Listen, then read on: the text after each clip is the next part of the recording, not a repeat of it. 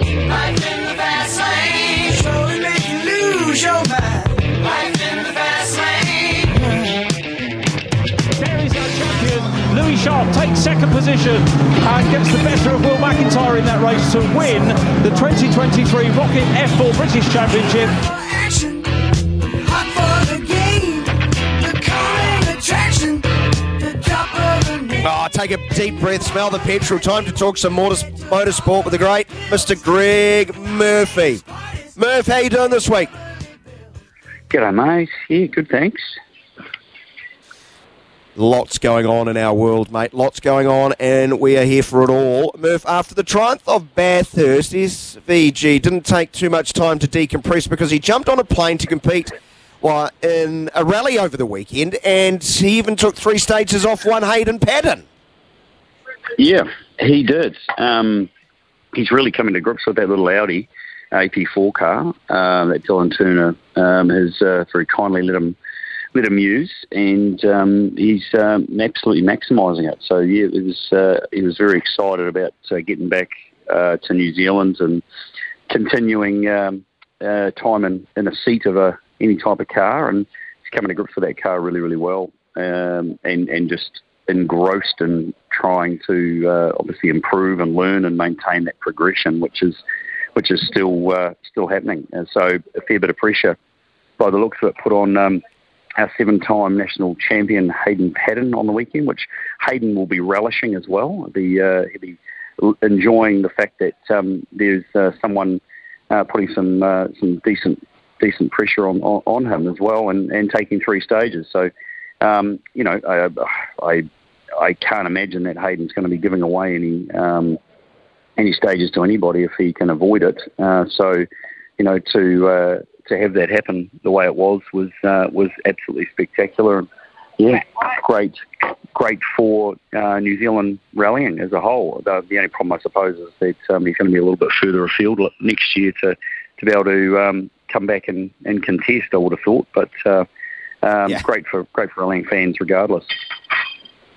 Uh, Hayden Paddon, as you point out, now a seventh New Zealand title, right? Uh, he went on to win the event. You know, how do you judge his 2023? Uh, well, he's had a he's had a, a, a fairly busy one. Um, you know, travelling all over the world, winning the European Rally Championship as well, and and um, um, you know, operating uh, different cars in, in different parts of the world. And I mean, that's it's just a, a massive campaign amongst uh, you know doing a lot of other things here in New Zealand.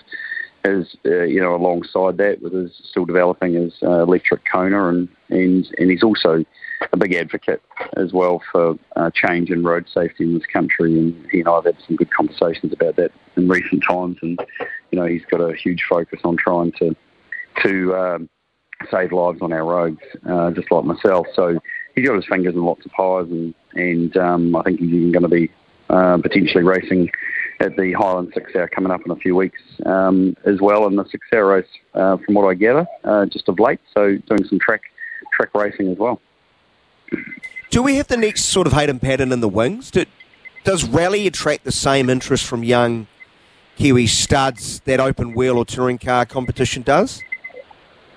I think it's definitely got an attraction. but It's a very, it's still quite strong in New Zealand um, rallying, and and you know, again, we've we've been very fortunate for a long time to have uh, access to incredible roads. We've had um, a very good understanding of from from uh, people uh, that uh, you know live in these rural gravel environments, and and um, access has been very good. I think it might be starting to get a little bit harder these days. But um, you know, the roads are spectacular, and, and there's a there's another a, a strong um, underlying support of the sport, and and and, a, and an amazing competitor base. So um, I think there's there's quite a few young, uh, there's a lot of young talent, but it's just a harder harder game to get any recognition with, and and again, obviously, the you know, you've got the you got the big thing comes with cost as well, and then when there's very little recognition, it's very difficult to get um, exposure um, for those that support you in sponsorship. So, you know, it's difficult. It's a very difficult sport to televise um, because of the you know the environment. It's not going around the same bit of road. Obviously, it's uh, travelling uh, many many kilometres on any given day. So it's, it's a difficult sport to to get uh, that um, that support pace behind because of the return on investment in many cases. So, and then the, you know to be able to head overseas, you know, you've got to head, you've got to go further afield than than uh, New Zealand, Australia, Asia. Really, you've really got to be up in, in, in the main main space, which is Europe. Uh, uh, you know, that's the way it looks for me anyway. If you want to be able to try and prove yourself, and and that's just a, a massive undertaking and very difficult. Craig, allow me to go uh, and reverse this for a second here. Um, you just got me thinking about the great road safety campaigning. You, you two, we're, get, we're getting a new government coming in, right? Does that affect your work in road safety campaigning, or is that sort of not determined by those? Well, I'm I'm hoping it um, uh, changes things dramatically. I hope that the the new a new government um, has got a much better understanding and, and viewpoint on, on what's required um, in road safety in this country. Um, I have had communications with with uh, Simeon Brown um, prior to the election, and uh, you know he he was uh, willing to listen and um, definitely has taken on a lot of a lot of things that um, you know I've been been trying to uh, get across, and um, you know so it, it it'll come down to yeah to really uh, who who gets to be in charge of that portfolio, um, assuming it will be him, and and and what kind of changes he wants to implement, and how serious he is, and how serious the government is about actually saving lives. I suppose at the end of the day, and saving saving money, um, and also then spending the budgets on transport in actually areas that will make a difference, which we haven't been doing for a very, very, very long time. So, you know, there's there's there's a lot of very uh, simple things that can be start to be implemented straight away to start start making change, and and um, you know hopefully uh, they um, they are going to want to do that. What was top of the list that you told them? Oh well, one is um, you know first and foremost, we've got to do better and you know better in the enforcement side of things. There's there's uh, you know so many people with bad, very very bad habits that um, that at the moment uh, that are causing huge amounts of carnage on our roads. You know the, the use of mobile phones, all that kind of stuff. These these things Yeah. that can be put in place very quickly.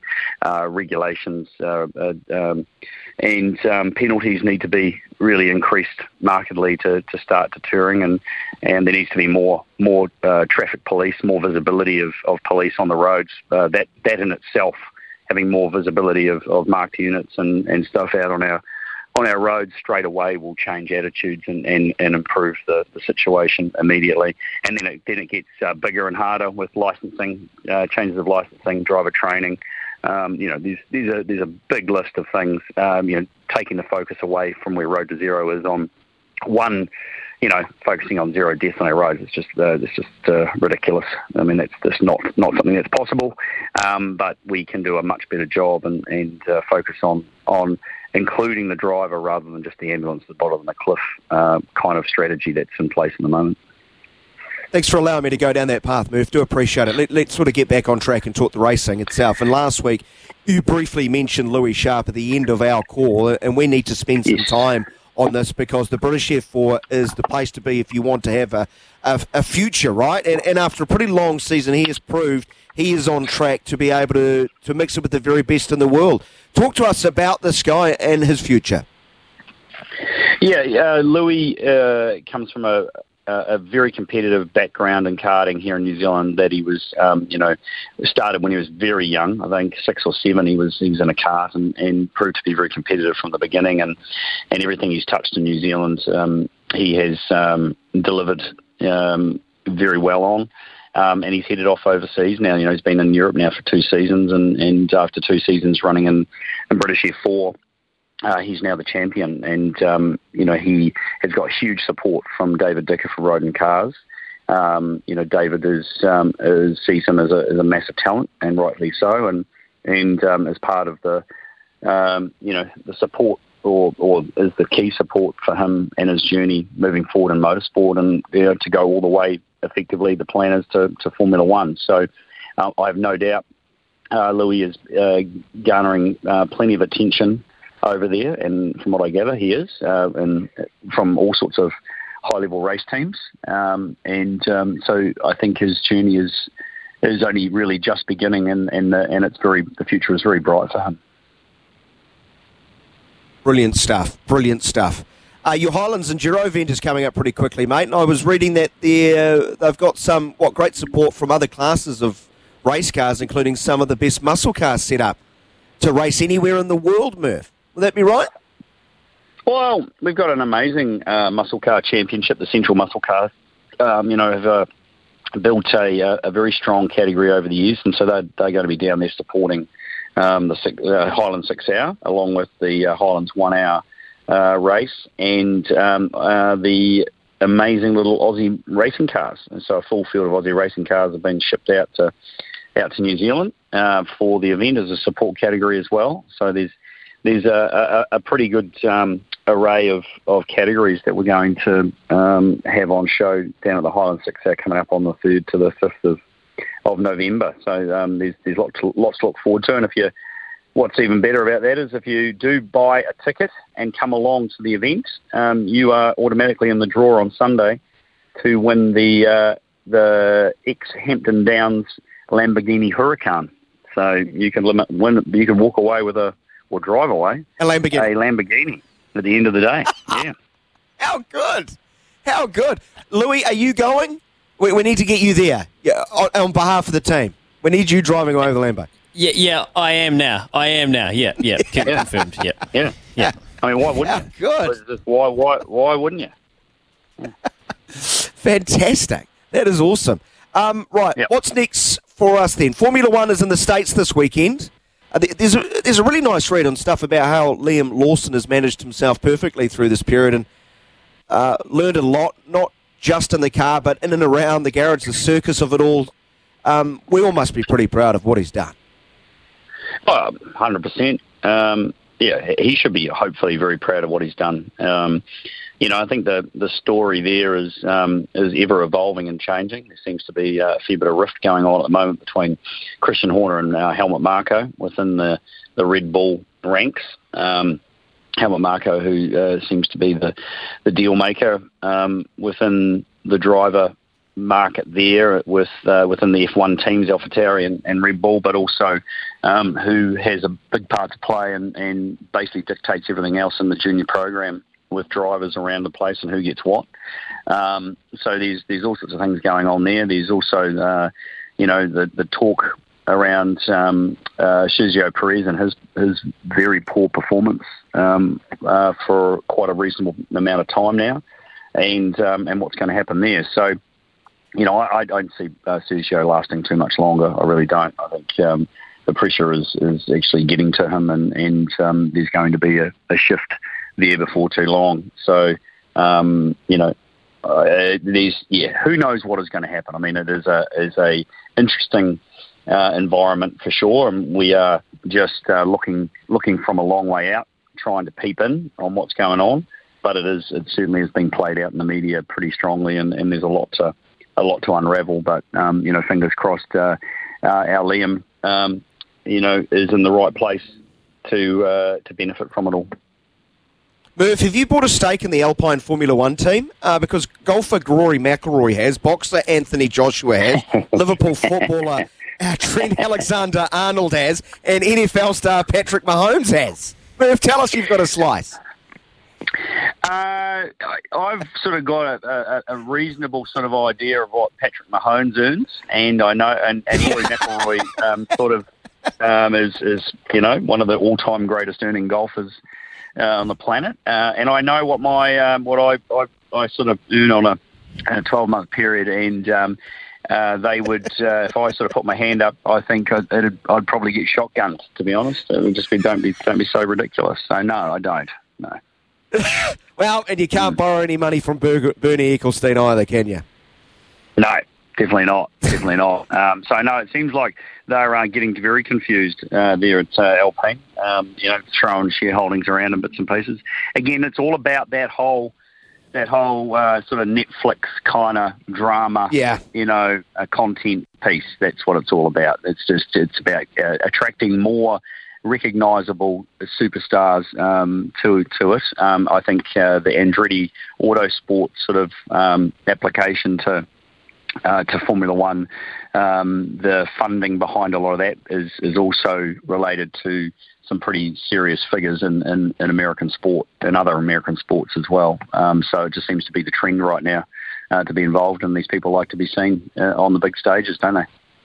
Yeah, well, Ryan Reynolds and Rob McElhenney already have a stake, I, I, think. So you bang on, and we all know what they're doing with the Wrexham Football Club, and you know, welcome to Wrexham, yep. so on and yep. so forth. Murph, before we uh, hit the ejector button, is there anything we've missed this week? Anything you'd like to raise? No, it was a bit of a quiet week. Uh, plenty going on in America, though, in IndyCar. Um, the, uh, the P- Petit Le Mans was on at Road, Road Atlanta on the weekend. Scott McLaughlin was racing there. Unfortunately, his co-driver crashed their car on the warm-up lap. Um, so uh, that wasn't good for Scotty Mack.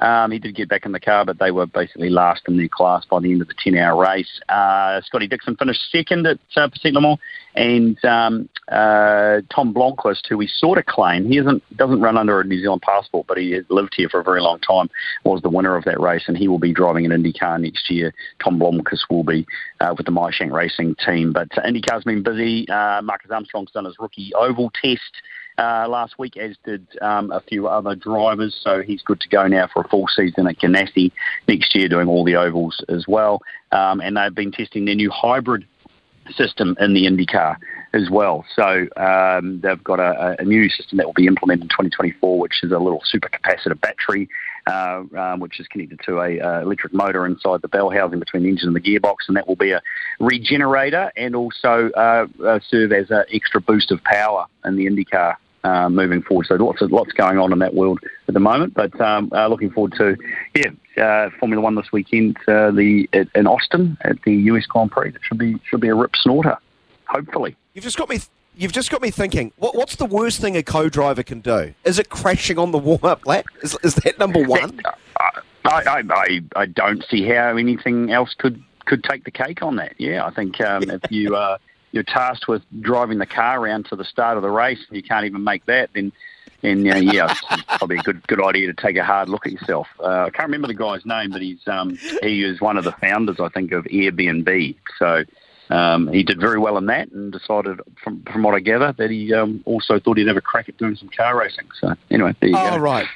Right, mm. yeah, he cle- clearly deserving of his seat. We'll we'll leave it at that. Hey Murph, yep. thanks so much as always. Go have a great week. Appreciate your time. Good on you. Cheers, mate.